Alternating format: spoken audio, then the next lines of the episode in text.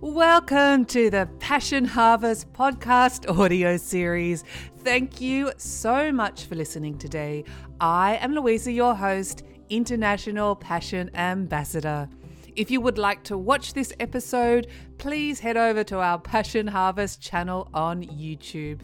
We love taking you on a journey to discover your passions. Thanks for listening. Hello, passionate listeners and watchers. Welcome to Passion Harvest. I am Louisa, your host. Thank you so much for joining me wherever you are in the world right now.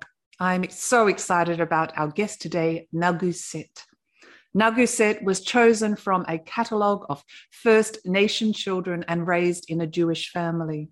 Between the 1960s and 1985, thousands of Indigenous children were removed from their families, often without parents' consent, and adopted out under the program known as the 60s Scoop. Nakuset was taken from her Cree family as a toddler. She was taught to disregard her Indigenous roots and assimilate into a new mold.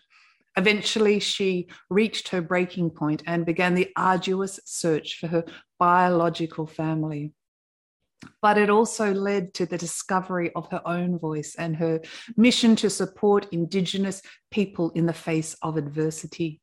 Nakuset is the executive director of the Native Women's Shelter of Montreal and co director of Resilience Montreal.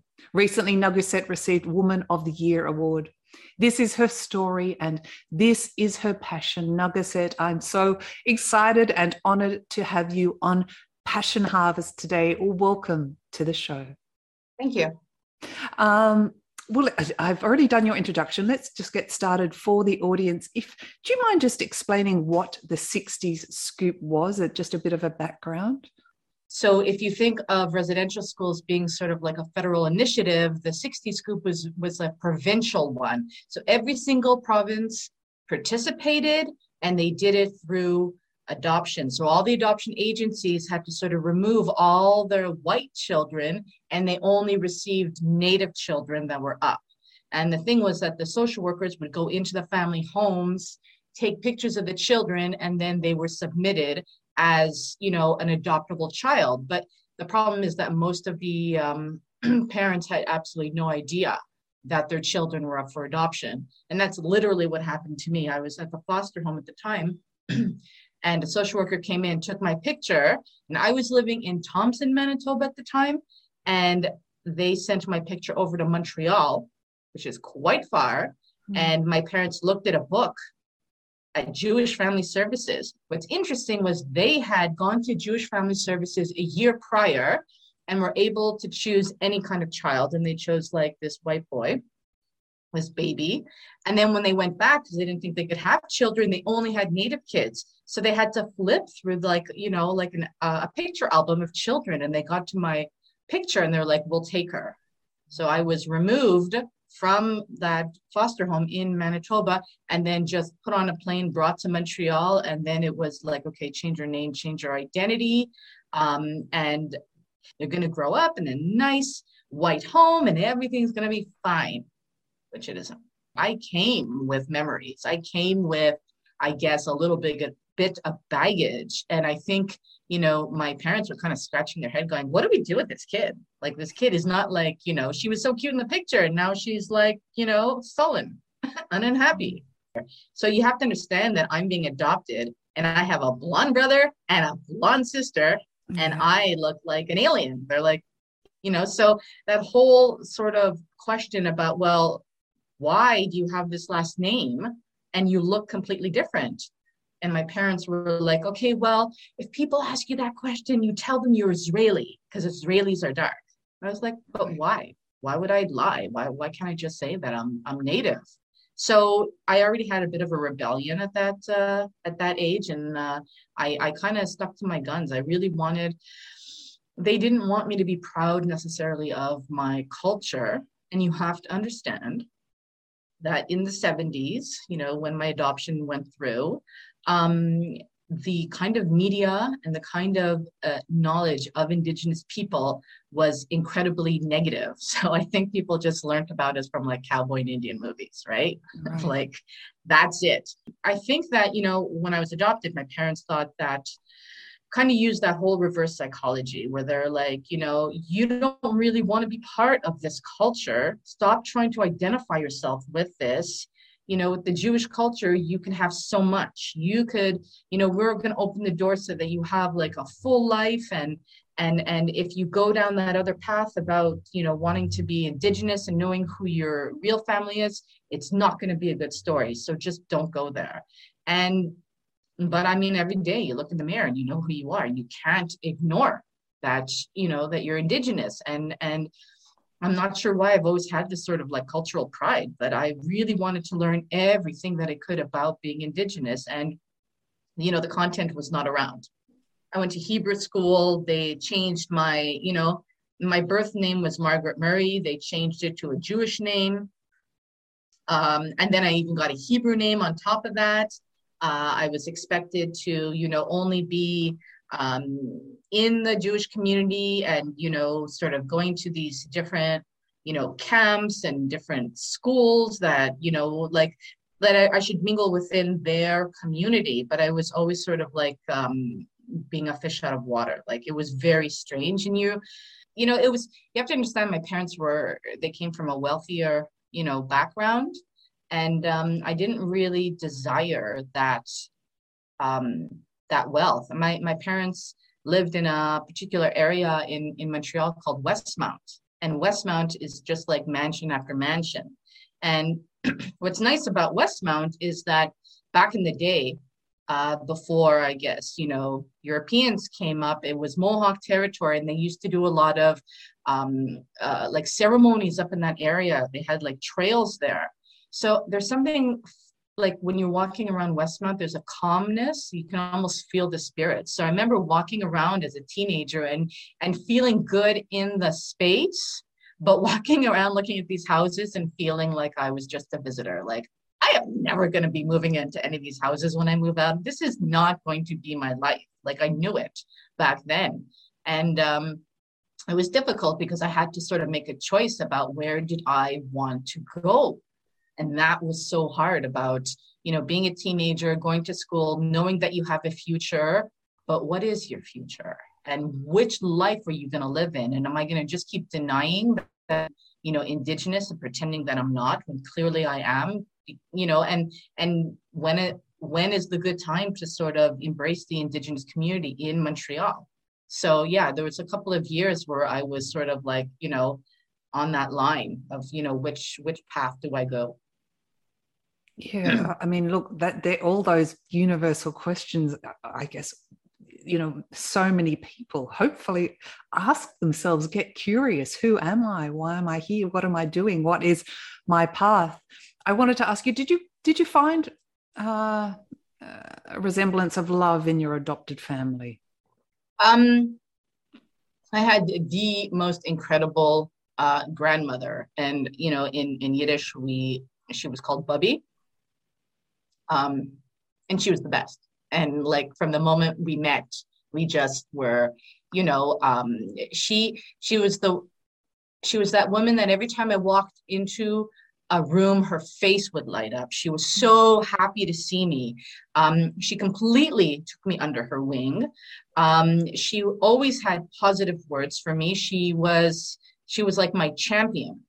Your and angel. and yeah, she was just the best person ever. I mean, I think that everyone who met her felt the same way about her because she just had this really uh, beautiful energy. She had an amazing laugh. She uh, was unbelievably caring and she didn't take crap from anyone. So, yeah, she was really great. That. Yeah.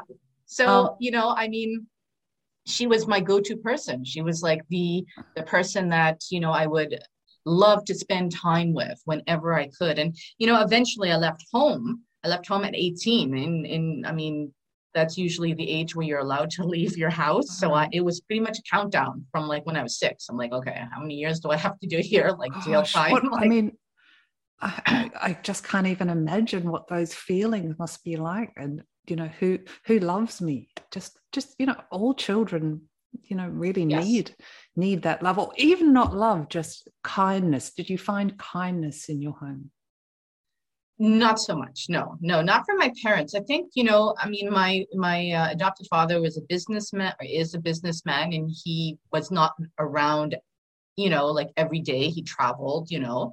Um my mother you know i mean she raised us. We also had like a slew of nannies um throughout the years um but uh, i was always considered like the problem child always. There was always something wrong with me. So that was really difficult because um, i didn't really fit into that box. And i also had the resistance of not wanting to and they couldn't get over that because it was just like this is how everyone else dresses. I'm like why? I want to dress like that. It's terrible. They're like what do you mean why? That's the you know everyone listens to this music. I'm like are you joking? I want to listen to that. So there was that kind of a bit of rebellion throughout and and they just like were scratching their head. They're like well why? Why is she like this? Um and i guess you know also the fact that you know because i you know came from you know three very difficult years going from foster home to you know being moved all over i still had you know sort of um you know different kind of baggage or even you know walls that were up like I, I, I was able to, you know, my mother, my adopted mother used to say that I was very street smart. I don't know. well, you, anyway, you've, so, you certainly have had a lot of life experiences, even at the age of three. My gosh. Yeah, and I could also just see that, you know, the the the kind of values that they had and the way they, being like an indigenous person and hearing some of the comments they made about other people that weren't in their family you know, different races or different, you know, it was really derogatory. I was like, that's pretty bad. like, I don't understand. Like they didn't, anyway, I don't know. They were, they were just, you know, sending them light and love and, and, you know, like I have no ill will towards them. They did what they did. And I was able to move out at 18 and, and, and you know, live my life the way I have.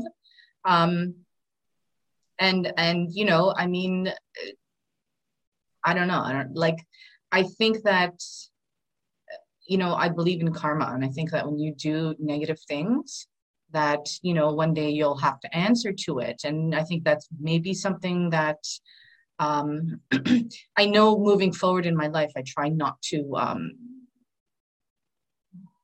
I try to do things in a good way. And I try to, you know, even like my bubby used to say, be careful about what you say because you can never take it back. And even though you can get angry in an argument or whatever, to just not say those negative words. So I received a lot of negativity and I'm thinking, you know, perhaps one day they'll they'll have to struggle with that. Or maybe they won't. Maybe it'll just be like, you know, water up a duck's back. Like, what? that was yeah. offensive? Look, you know, th- thank you for sharing pieces of your childhood. I know you don't want to go into detail and you're not comfortable with the mm. trauma that you experienced. Um, did you, just a question, were you worried at some point that they'd ever give you back and give you back to who? Was that a concern? Um, that's funny because I actually had a, just before I moved out of home, um, there was a conversation about that, about maybe them sending me back to my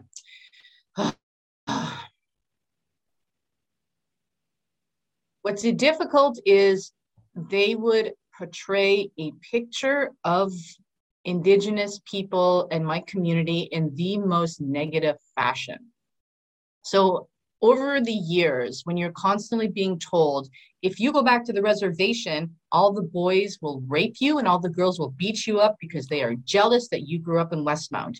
If you go to the reservation, uh, all they have are drugs and alcohol.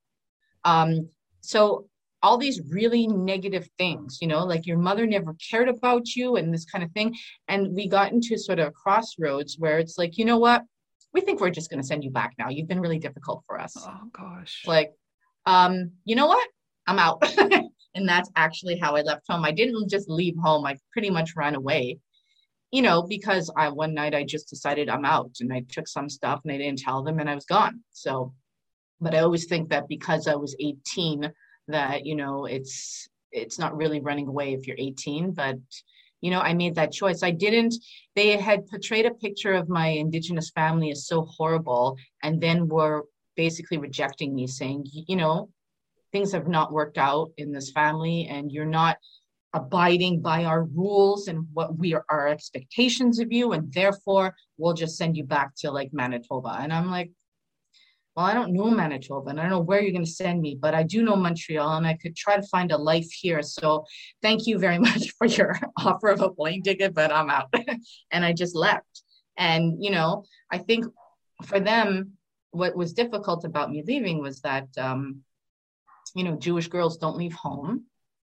uh, unless they're getting married or unless they're getting, you know, uh, going to some university. Otherwise, you stay, you live with your parents. And when I left, then there were questions from the community as to what happened. so I left, and then people ask questions. And now, currently, I don't exist. okay, I know it's not really funny, but you know, like my, um, you know, when my my adopted brother passed away, there's always like uh, something that's in the newspaper, you know, where they do an announcement and they'll mention my brother and only having one sister, even though he has two. So I don't exist. Like I'm not allowed to be spoken of. I'm not allowed to be referred to. Like it's just don't go there, don't talk about or don't.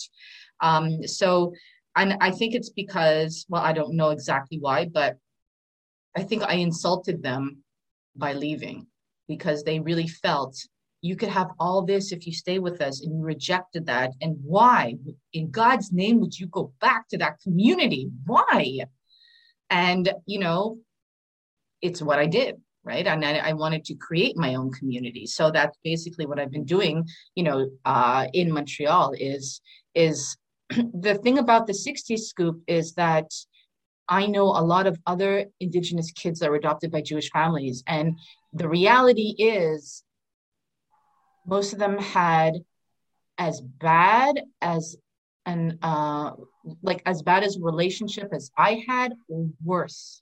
Mm-hmm. And sometimes when you're in these um, when you have this kind of relationship, um, and if you don't have proper coping skills, uh, you kind of, you know, um, you know, when I left home, um, the only person I had who was positive in my life was my bubby. And um, she really, um, she really saw that I could be something in my life.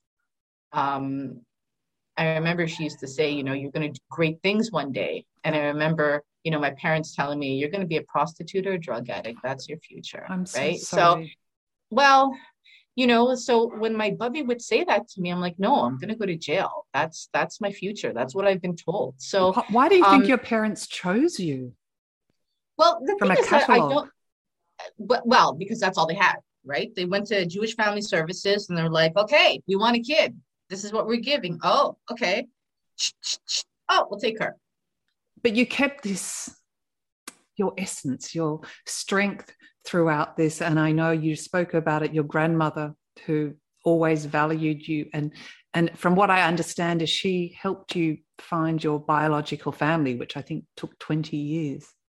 Yeah. Well, um she was really great because I mean, you know, I would almost see her every weekend after I left home. Um, and you know, I would always talk to her about what I was doing and it was really important that I, I got my Indian status because, you know, once I left home, I received nothing financially. So I had to make it on my own. But part of my Indian status, part of the treaty is that, you know, if you're a status Indian, then you can um, get uh, your post secondary education completely paid for. Right. So I wanted to um, to get that, but I needed to get my Indian status. You know how difficult it is to like I went to the Native Friendship Center and they were like, Who's your mom? I'm like, I don't know. Who's your dad? I don't know. What nation what nation are you? I think I'm Cree. They're like, okay, we'll get on it. It's really hard to get your Indian status when you've been taken away, you know, through the 60 scoop. They don't keep the records. So They're you trying had to assimilate you. No names of your family or Nothing. your mother. I didn't even have I didn't even know my real birth name. Wow. I only found that out much later. So, you know, they started the paperwork.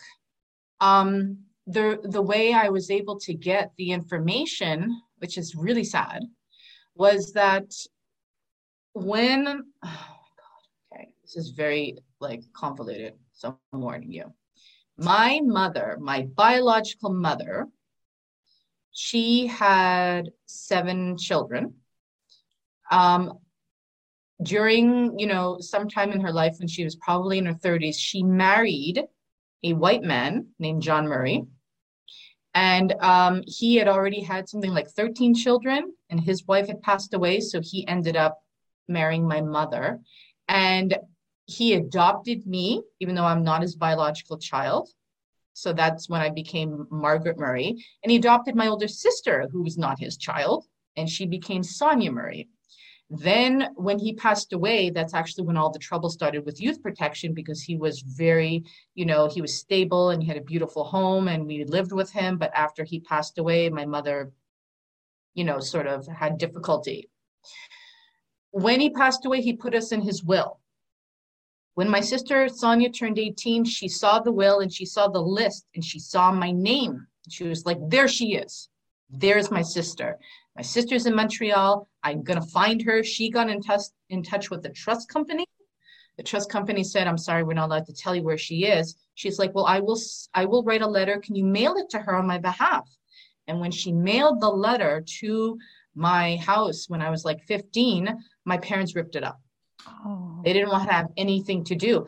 But the information, the family talked about it. So my uh, my bubby already knew that there was family looking for me. So later on, when I left home and I ended up getting part of the estate, that's when she's like, Look at all these brothers and sisters you have. You write to every single one of them. You explain who you are. You tell them you're looking for your mom and your sister and you want your Indian status. And maybe someone still lives there. And of course, the documents were quite old, but one brother who remembered me and he's like, when I finally got in touch with him, he's like, I used to change your diapers. You know what's really hard about the 60 scoop was he was willing to take me but the government really wanted to put me with a white family, even though he himself was well established and he had like, you know, a mining company in Flin Flon, Manitoba. Uh, they still decided no, we'll we'll place her with with a white family. So that is how I found my sister. So it was through my bubby, you know, and her encouragement to to do this letter campaign. Um, I found my sister, and then I went home. Well, I went to to uh, to Manitoba to to go and finally meet her. And that was that was really good you know to meet her. And then i had another brother wayne and uh, you know a couple of other siblings that i met and and um, nieces and, and nephews. And you know that was it was good to to to come back. And what was hard was my bubby was dying in the at that time. She had cancer and she was really worried about what would happen to me after she left this world so she really wanted me to have that support system. And she knew that it wasn't going to be, my adoptive family. So she's like, let's try your indigenous family. And those, those sort of negative you know stories that they would reject me and hate me and all that were not true at all they were so happy you know my sister was so happy but the, the history that we have are, is is very very difficult and um but the the bond that I had with Sonia was intense. And you know like my bubby gave me unconditional love and then she died and then it was replaced by Sonia. So I had that. And then Sonia passed away as well. Yeah it's I think it's going to be close to 4 years now. Um the thing is that you know because um the reality, like the truth of the matter is that um,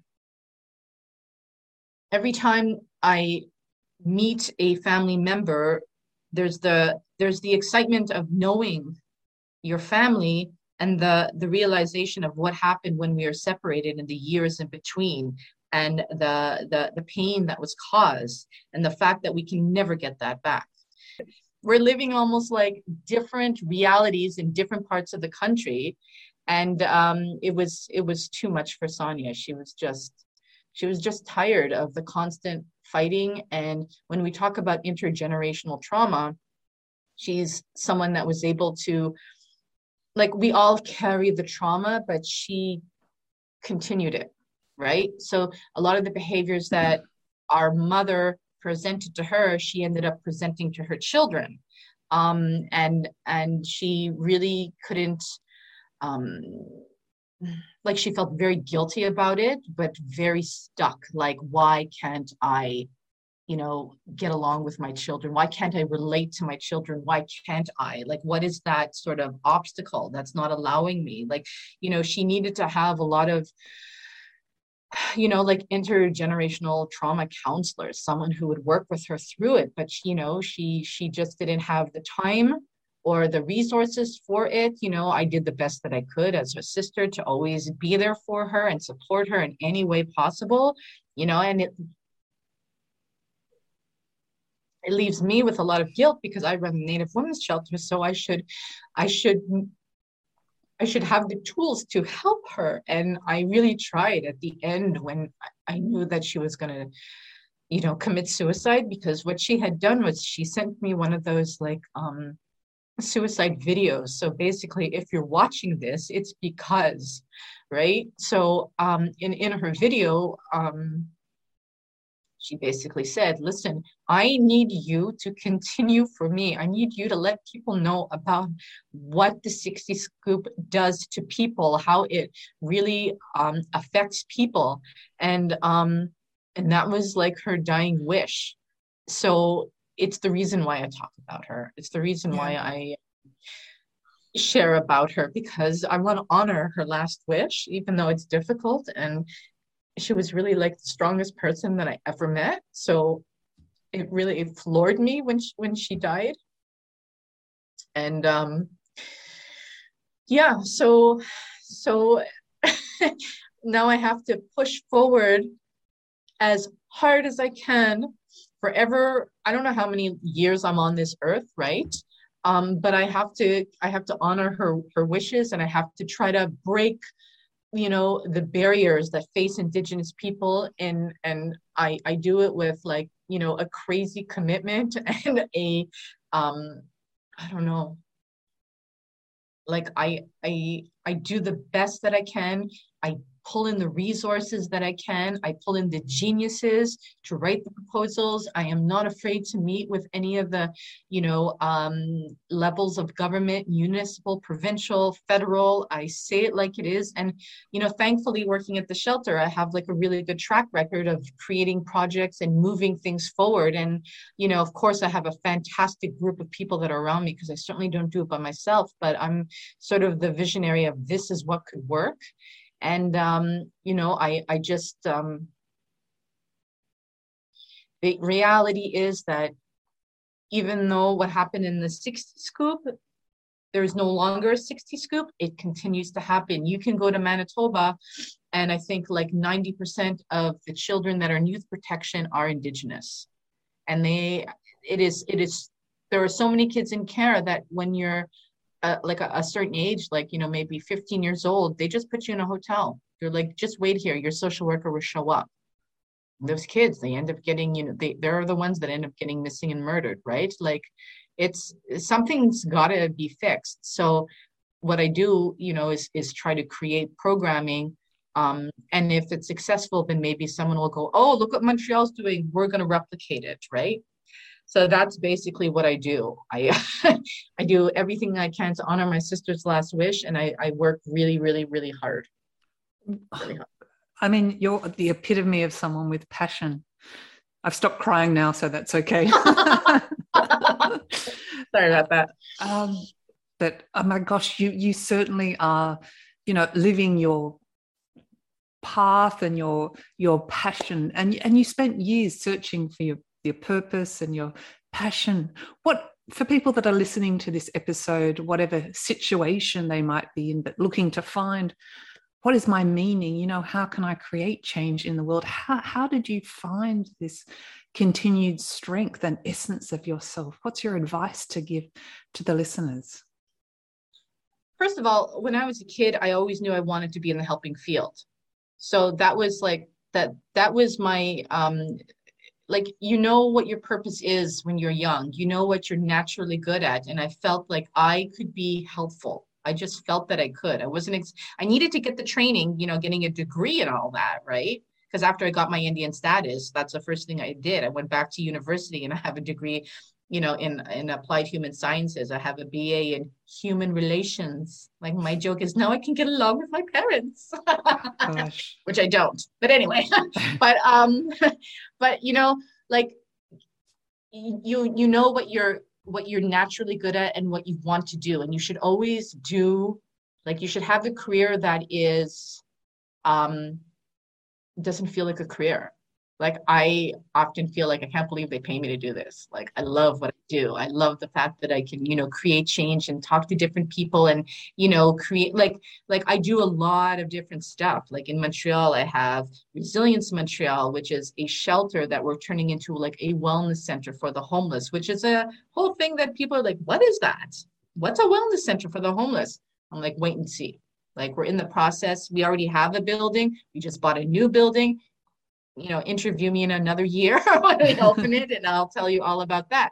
We have the Raphael Andre tent. I have a project for missing and murdered Indigenous women called Iskweu. I have the Cabot Square project. Like, like this is this is fun stuff for me. Most people would like run screaming from the room, and I'm like, are you kidding? This is great. I get to work with different people, and I get to vision what I want to do. But again, you know, know what your natural talent is and go for it. Ask always for advice from others that are more equipped than you are. So I don't actually think I'm really smart, but I surround myself with geniuses and nobody seems to notice that I don't really know what I'm doing. I'm just like, this is what I would like to do. How do I do it? What do you think? What do you think? What do you think? Help me write this, write the proposal. Thank you so much. Presented and approved, right? So, you know, get a mentor having a mentor is amazing. I mean, you know, my bubby was my mentor, and then uh, Rena Diabo from Kahnawake has been my other mentor. She was the one who said, You'd be a great director for the Native Women's Shelter when, you know, the position came up. I'm like, What are you talking about? I would be a terrible one. Apparently, you know, I'm so far I'm okay, right? So, you know, those are pretty important things. And, you know, the thing is that I don't really have a choice to give up, especially after what happened to my sister. I don't have a choice. I know if I if I don't keep fighting, I know what the alternative is, and I'm not going there, right? Um, I need to. I think that when you have a title like executive director, it comes with a responsibility, and you need to like use that title to to push through all those doors that are that have been closed you need to be completely per- persistent and you need to find another way in. So sometimes I'm like, just try to say no to me. just try. I will find another way. So um yeah, that's basically but you know, maybe it's my buddy that's, you know, watching me from from wherever she is. I mean, I'm just gonna assume it's heaven, but anyways, yeah. that's a Christian thing. I don't know. Anyway, I'm a. Jew. I don't know. Anyway, but you know what I'm saying, right? Like I believe that, you know, I believe my bubby spirit is is is watching over me. And I believe that I also have indigenous spirits that are that have been leading me on the right path because I really could have ended up in a completely different way. I re- like there I really believe that, you know, there is some sort of guiding force and I